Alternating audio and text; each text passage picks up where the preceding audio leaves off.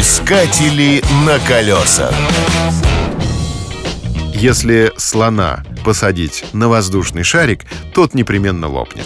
Автомобильные шины прочнее воздушных шариков, но и они обладают пределом прочности. Если автомобиль чересчур перегрузить, покрышки могут не выдержать и лопнуть. Такое на дорогах случается с грузовиками. Обычно это сопровождается оглушительным хлопком. Каков же предел терпения покрышки? Это можно узнать по индексу нагрузки шин, который указан на боковине в виде цифрового значения. Перевести его в килограммы позволяет специальная таблица. Найти ее можно в интернете. Помочь разобраться в цифрах могут также продавцы в специализированных магазинах.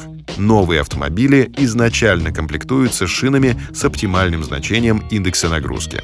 Для легковых автомобилей значение индекса колеблется от 60 до 125. Это соответствует нагрузке от 250 до 1650 килограммов. Вполне достаточно для крупного внедорожника. Что ж, купить для подстраховки покрышки с максимальным индексом нагрузки не спешите. Чем выше индекс, тем жестче шина, и тем сильнее вы прочувствуете все неровности дороги. Увлекаться низкими индексами тоже не стоит. Мягче, но менее надежно. Придется тщательно следить за весом груза.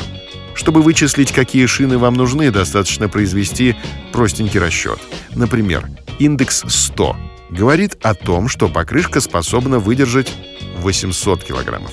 Умножаем на 4 колеса, получаем 3200 килограммов. Чтобы узнать, сколько груза можно безопасно разместить в автомобиле, вычтем из этой цифры вес машины, водителя и трех пассажиров. Получилось слишком мало? Берите шины с большим индексом нагрузки. На колесах. Искатели на колесах.